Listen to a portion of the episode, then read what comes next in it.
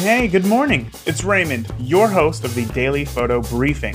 It's Monday, which means that there is a new interview of the Beginner Photography Podcast with another illustrious guest, live right now in your favorite podcast player.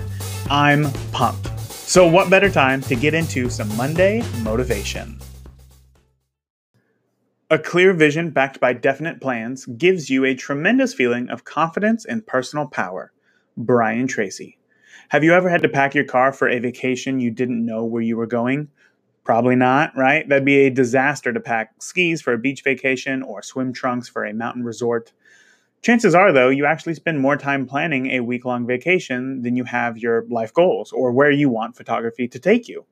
So think about it and envision the life that you want to live and then write down the path you will have to take to get you there.